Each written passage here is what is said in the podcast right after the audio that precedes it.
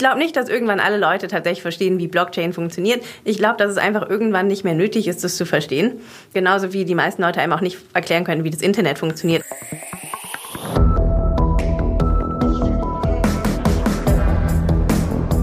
Herzlich willkommen zu Fast Forward, dem Zukunftspodcast von Hubert Burda Media. Mein Name ist Christian Alt und in diesem Podcast schauen wir in die Zukunft. Wie verändert neue Technologie unsere Arbeit, unseren Alltag, die Wirtschaft und den ganzen Rest? Und in dieser Folge widmen wir uns einem der größten Buzzwords unserer Zeit, der Blockchain. Und nein, es wird nicht um Bitcoin, Ethereum, Stellar, Ripple, Dogecoin oder eine der anderen 12 Quadrillionen Kryptowährungen gehen. Hier geht es um die Blockchain als Technologie, als neues Fundament für das Internet. Um das also, was mittlerweile als Web 3.0 bezeichnet wird. Das besser, anonymer, sicherer und praktischer sein soll als das alte Web 2.0. Aber bevor wir uns zusammen auf die Reise machen in Richtung Internet-Utopia der Zukunft, müssen erst einmal ein paar dröge, aber unerlässliche Vorbereitungen getroffen werden. Da führt jetzt einfach kein Weg dran vorbei. Wir müssen erst einmal klären, was diese Blockchain überhaupt ist. Ähm, da ich mich jetzt etwa drei Jahre mit dem Thema beschäftige und es etwa jeden Tag erkläre, würde ich etwa sagen tausendmal. 1000 Mal, schätzt Ingo Rübe. 1000 Mal, so oft hatte die Blockchain schon erklären müssen. Ingo Rübe ist Chef des Burda-Startups Botlabs in Berlin und ein alter Hase im Startup-Business. Seit den 90ern baut Rübe erfolgreich Startups auf, verkauft sie und widmet sich dann was Neuem. Dieses Mal ist es die Blockchain. Nein, das versuche ich immer ein bisschen publikumsabhängig zu machen, ehrlicherweise. Wenn Ingo Rübe also wieder einmal die Blockchain erklären muss, dann passt er sich seinem Publikum an. Seine Blockchain-Erklärung für eine 78-jährige Rentnerin ist zum Beispiel diese hier. Der würde ich einfach erklären, kümmern Sie sich nicht um dieses Blockchain-Ding. Äh, das wird an Ihnen äh, freundlich vorbeigehen, weil äh, Blockchain ist im Endeffekt nachher eine Technologie, die unter dem sitzen wird, was Sie in fünf Jahren Internet nennen. Und in fünf Jahren wird das Internet sich ein bisschen verändert haben. Sie werden sich aber kaum noch an das alte Internet erinnern können. Darunter liegt ein Blockchain. Niemand wird mehr über Blockchain reden. Also beschäftigen Sie sich nicht mit dem Thema. Und die Ingo Rübe Blockchain-Definition für einen 25-jährigen Soziologiestudenten, der immer bei allem mit vorne dabei ist, die geht so. Dem würde ich erklären, dass die Blockchain eine riesige Chance ist, die Welt, wie wir sie heute haben, die geprägt ist von äh, Monopolen im Internet, diese Welt zu verbessern, zu demokratisieren und äh, Level Playing Fields für Unternehmen auch in Europa zu schaffen. Und äh, dass er dieses Ansinnen, in Richtung einer Blockchain-basierten Internetwelt zu gehen, massiv unterstützen sollte in allem, was er tut, weil da riesige Chancen drin liegen, nicht nur für seinen Heimatort Europa, sondern auch für seine zukünftigen Jobs, die er mal haben wird. Es wird dazu führen, dass die Welt gerechter und besser wird. Ja, und dann ist da ja noch Ingo Rübes bewährte Blockchain-Basisdefinition für den Otto Normal Blockchain-Verstehungswilligen. Und die ist ziemlich gut. Im Endeffekt ist eine Blockchain nicht viel anderes als eine Datenbank, die nichts vergisst. Das äh, kann man einfach mal so pauschal sagen. Also es ist eine Datenbank, wo Sie was reinschreiben, äh, zum Beispiel einen Kontostand. Am nächsten Tag ändert sich der Kontostand wieder und die alte Datenbank hätte den alten Kontostand dann vergessen und die Blockchain weiß den alten Kontostand noch, weil sie alle Kontostände für immer und für ewig aufbewahrt. Das ist die eine Eigenschaft von der Blockchain. Die zweite Eigenschaft von der Blockchain ist, dass sie äh, dezentral ist. Das bedeutet, wenn Sie eine normale Datenbank haben, gibt es immer irgendjemanden, dem die Datenbank gehört, der darauf aufpasst, auf die Datenbank und das Recht hat, da reinzuschreiben und zu ändern und zu lesen und zu löschen. Bei einer Blockchain ist das dezentralisiert. Das bedeutet, dass es nicht einen Buchhalter gibt, sozusagen, der auf die Datenbank aufpasst, sondern es gibt Hunderte oder Tausende oder Zehntausende von Buchhaltern und die müssen sich alle darauf einigen, ob ein bestimmtes Datum in die Datenbank geschrieben wird oder nicht. Und es wird erst reingeschrieben, wenn alle gesagt haben, ja, stimmt, äh, das ist eine Transaktion, die tatsächlich äh, passiert sein kann oder jetzt tatsächlich aufgeschrieben werden muss. Das ist eben genau dieser Demokratisierungsaspekt. Dadurch, dass in einer Blockchain jeder beschließen kann, dass er Buchhalter ist. Die Blockchain ist also eine verteilte Datenbank. Gut, das klingt jetzt sehr unspektakulär, vor allem im Vergleich dazu, was die Blockchain alles leisten soll. Zum Beispiel, der südafrikanische Diamantenhändler De Beers will künftig die Herkunft seiner Diamanten mit Hilfe einer Blockchain überprüfen und damit Blutdiamanten aus dem Verkehr ziehen.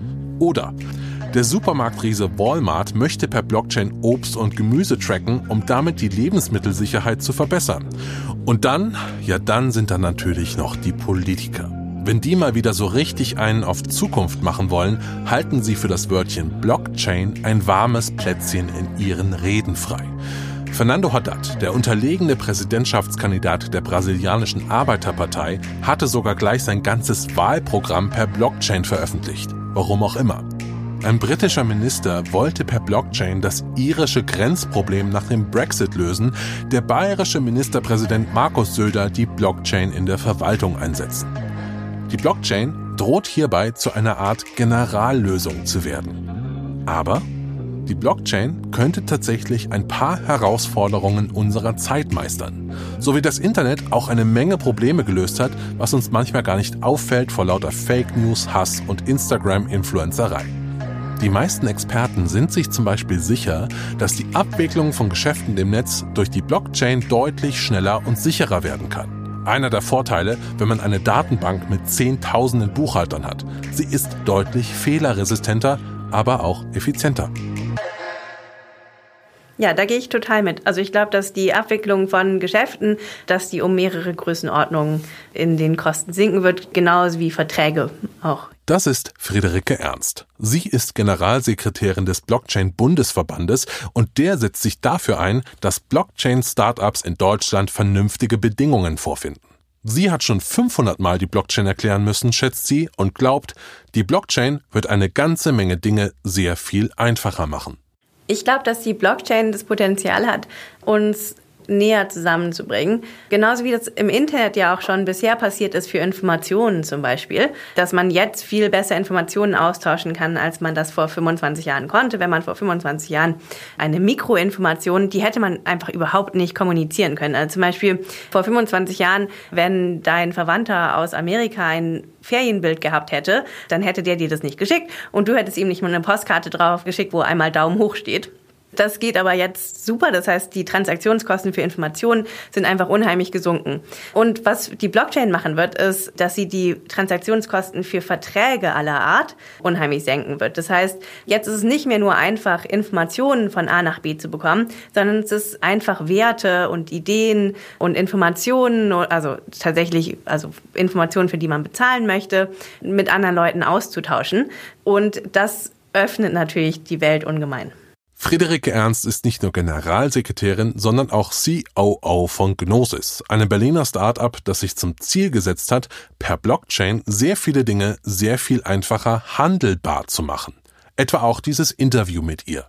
Genau, also dann in zehn Jahren hättest du vermutlich geschrieben, äh, hey, ich würde gerne ein Interview mit dir machen, ich werde es so und so vermarkten. Wenn es mit dir okay ist, dann äh, teilen wir uns die Profite 85 zu 15 und äh, dann hätte ich gesagt, ja, okay. Und dann wäre automatisch jeder Gewinn, den du mit diesem Podcast gemacht hättest, wäre zu 85 Prozent an dich und zu 15 Prozent an mich geflossen. Doch im Jahr 2018 ist das Interview mit Friederike Ernst noch umsonst. Schließlich wäre das alles heute viel zu kompliziert. Und außerdem, ganz ehrlich, geht ein Interview mit ihr als Generalsekretärin des Blockchain-Bundesverbandes eh aufs Haus.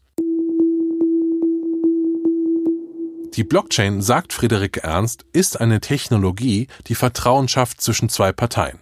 Zwischen zwei Parteien sogar, die sich nicht kennen. Und dann sogar auch noch ganz ohne Vermittler. Deswegen könnte die Blockchain in Zukunft womöglich Banken überflüssig machen oder Notare oder Makler oder Grundbücher.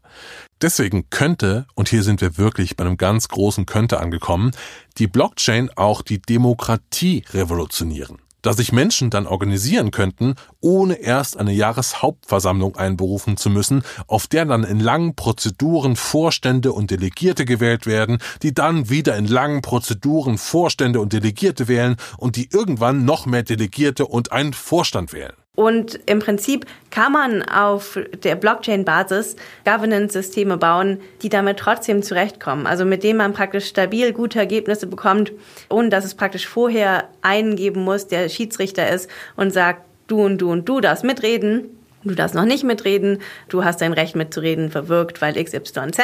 Das heißt, man braucht keinen Schiedsrichter. Das heißt, man kann sich als Gruppe, kann man sich zusammenfinden und eine Governance-Struktur finden, die die Gruppe repräsentiert, ohne dass die Gruppe tatsächlich sowas wie einen Präsidenten oder so etwas haben muss. Das ist natürlich ein sehr, sehr mächtiges Instrument.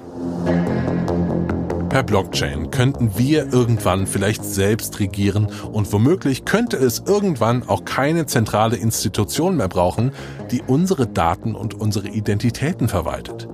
Im texanischen Austin zum Beispiel, da soll die Blockchain in Zukunft Obdachlosen dabei helfen, sich auszuweisen. Das Problem ist ja, ohne Ausweis bleiben ihnen viele Hilfen verwehrt und wenn dieses wichtige Dokument einmal verloren geht, ist es gar nicht so leicht, ein neues zu bekommen. Und irgendwann soll die Blockchain auch allen anderen dabei helfen, die eigene Identität selbstbestimmt verwalten zu können. Und zwar ohne Mittelsmänner, zu denen nicht zuletzt ja auch riesige Digitalkonzerne wie Facebook oder Google gehören, die an diesen Daten natürlich gut verdienen. An einem solchen Hightech-Daumenabdruck auf Blockchain-Basis arbeitet Ingo Rübe mit seinem Startup Botlabs. Und vielleicht erinnert ihr euch noch an den 25-jährigen Soziologiestudenten vom Anfang, für den sich Ingo Rübe eine Blockchain-Erklärung zurechtgelegt hatte. Ja, genau der. Das Leben dieses 25-jährigen Soziologiestudenten könnte in zehn Jahren sehr viel bequemer sein. Der Blockchain und Botlabs sei Dank. Genau, der würde also erstmal überhaupt nicht merken, dass es ein Service von Botlabs ist. Das ist ja das Schöne, weil den bis dahin sich die ganze Blockchain-Technologie ja in den Untergrund des Internet verzogen hat. Er würde einfach nur denken, er benutzt halt das neue Internet. Und äh, mit dem neuen Internet äh, würde er jetzt äh, morgens aufstehen und ne, was macht er dann als erstes? Wahrscheinlich geht er als erstes zu seinem Auto und schaltet das an. Das würde er dann halt nicht mehr mit einem Schlüssel machen, sondern das Auto würde seine Identität erkennen, hat selber auch eine Identität und die beiden sind mit einem Attest miteinander verbunden. Das Auto sagt sich, naja, das ist der Student, der mich fährt und äh, springt deswegen an. Attest meint hier natürlich nicht, dass das Auto erstmal zum Arzt gehen muss, bevor es anspringen darf. Das heißt nur, dass irgendwo auf der Blockchain die Information hinterlegt ist, dass der Student mit diesem Auto fahren darf. Danach würde unser Soziologiestudent in zehn Jahren mit seinem schon weitgehend autonom fahrenden Elektroauto durch die feinstaubfreie Stadt schlängeln. Dann kommt er vielleicht zu seinem ersten Job, äh, weil er hat ja jetzt fertig studiert und äh, wird da sich gegenüber einer Tür authentifizieren müssen, vermutlich. Das wird er ebenfalls genauso machen. Die Tür wird ihn erkennen, sagt, ja, das ist die Identität, äh, für die ich aufgehe. Und dann geht die Tür auf und dann fängt er an zu arbeiten. Dann setzt er sich wahrscheinlich an einen Rechner und muss sich da irgendwelchen Applikationen gegenüber authentifizieren. Keine Ahnung, was er macht. Vielleicht irgendwas mit einer Buchhaltungssoftware. Der Soziologiestudent macht irgendwas mit Buchhaltung.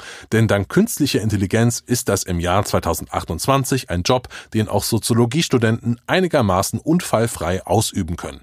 So unfallfrei, dass unser Soziologiestudent jetzt sogar auf eine Dienstreise geschickt wird. Da muss er jetzt an diesem Schalter nicht nur sein Ticket vorzeigen, sondern auch seinen Personalausweis. Das tut er in einem Rutsch, dadurch, dass er Ticket und Personalausweis auf einer Applikation auf dem Handy zusammengepackt hat, die unser Protokoll im Untergrund verwendet. Und äh, damit ist, äh, ist er dann auch authentifiziert und so weiter und so weiter. Also jede Art von Authentifizierung, die es auf der Welt gibt, wenn denn alles so wird, wie wir uns das vorstellen, wird im Endeffekt grundlegend auf unserem Protokoll, das heißt uns Kilt-Protokoll, äh, basieren und wird völlig seamless, also ohne dass der Benutzer es merkt, einfach Services für ihn bereitstellen.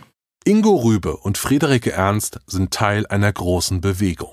Überall bauen gerade kleine Teams am Web 3.0. Und klar, 90 Prozent der Projekte werden wieder eingehen, aber wenn es funktioniert, dann so richtig.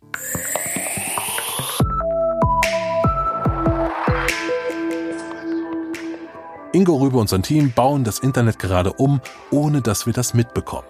Sein Startup Botlabs entwickelt den digitalen Fingerabdruck nämlich nicht als App oder Webdienst, sondern als offenes Internetprotokoll. Und falls jetzt jemand zuhört, der kein Nerd ist, Internetprotokolle sind sowas wie die grundlegende Infrastruktur des Internets. HTTP oder IP definieren, wie Daten bei uns ankommen. Und KILT, das Protokoll von Ingo Rübe, das soll definieren, wie digitale Identität im Web 3.0 abgewickelt wird. Das Ding ist ja, unsere Daten liegen dann nicht mehr auf einem Server bei Facebook oder Google, sondern auf Tausenden, was die Lösung sicherer machen soll als andere. Bei Kilt haben wir und nicht irgendwelche Werbevermarkter dann die Kontrolle über unsere Identität.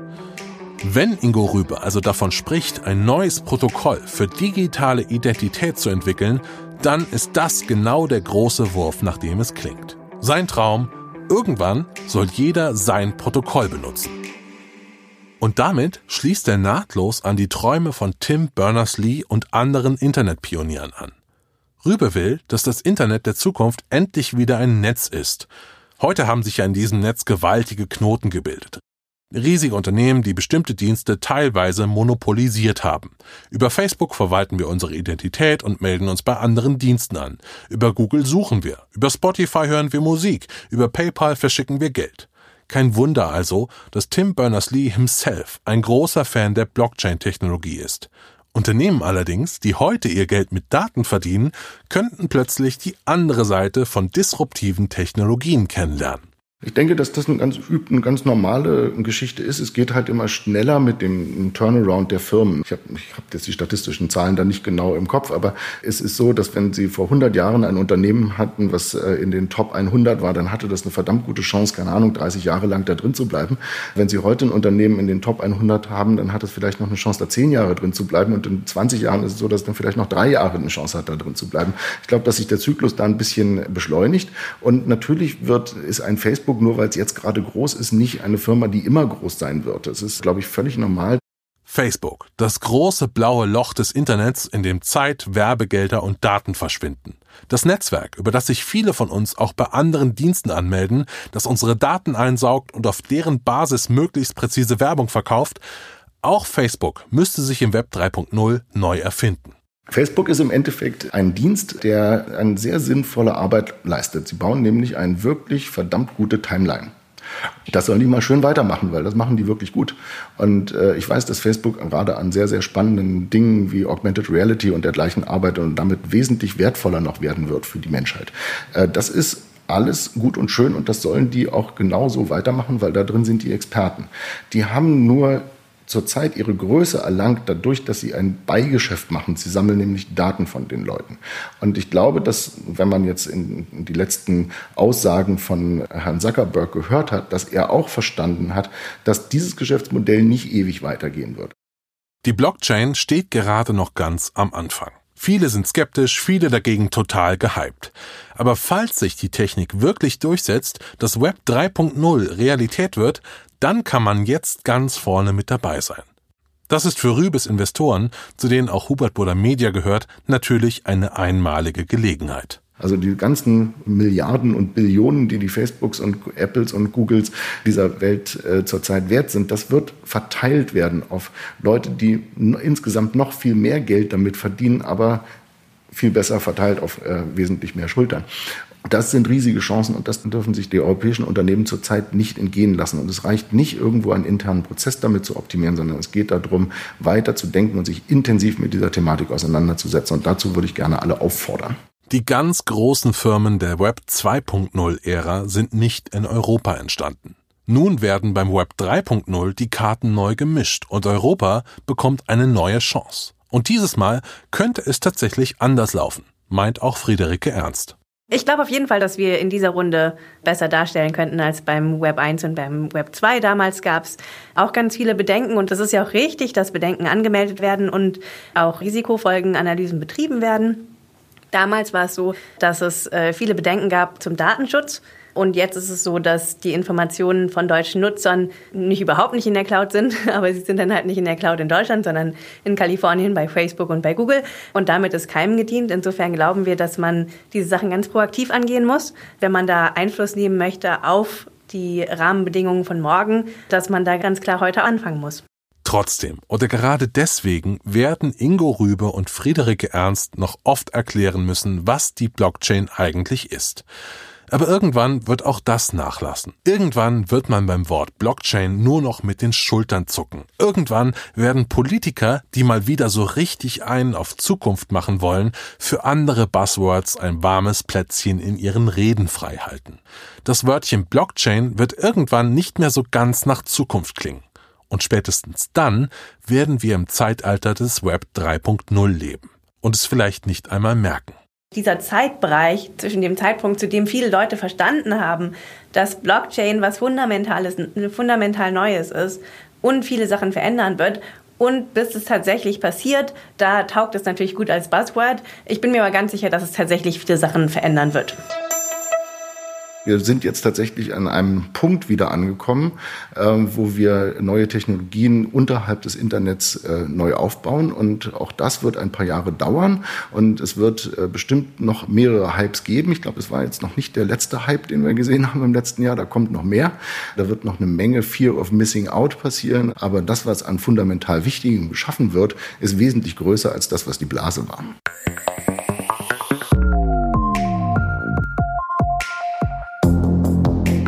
Das war's mit dieser Folge von Fast Forward, dem Zukunftspodcast von Hubert Burda Media. Wenn euch diese Folge gefallen hat, dann sagt doch euren Freunden Bescheid oder noch viel besser, bewertet sie bei Apple Podcasts. Das hilft uns, noch besser gefunden zu werden. Die komplette erste Staffel von Fast Forward könnt ihr ab jetzt anhören. Alle anderen Folgen findet ihr hier im Podcast-Feed. Fast Forward ist eine Produktion von Kugel und Ihre und Ikone Media im Auftrag von Hubert Burda Media. Ciao!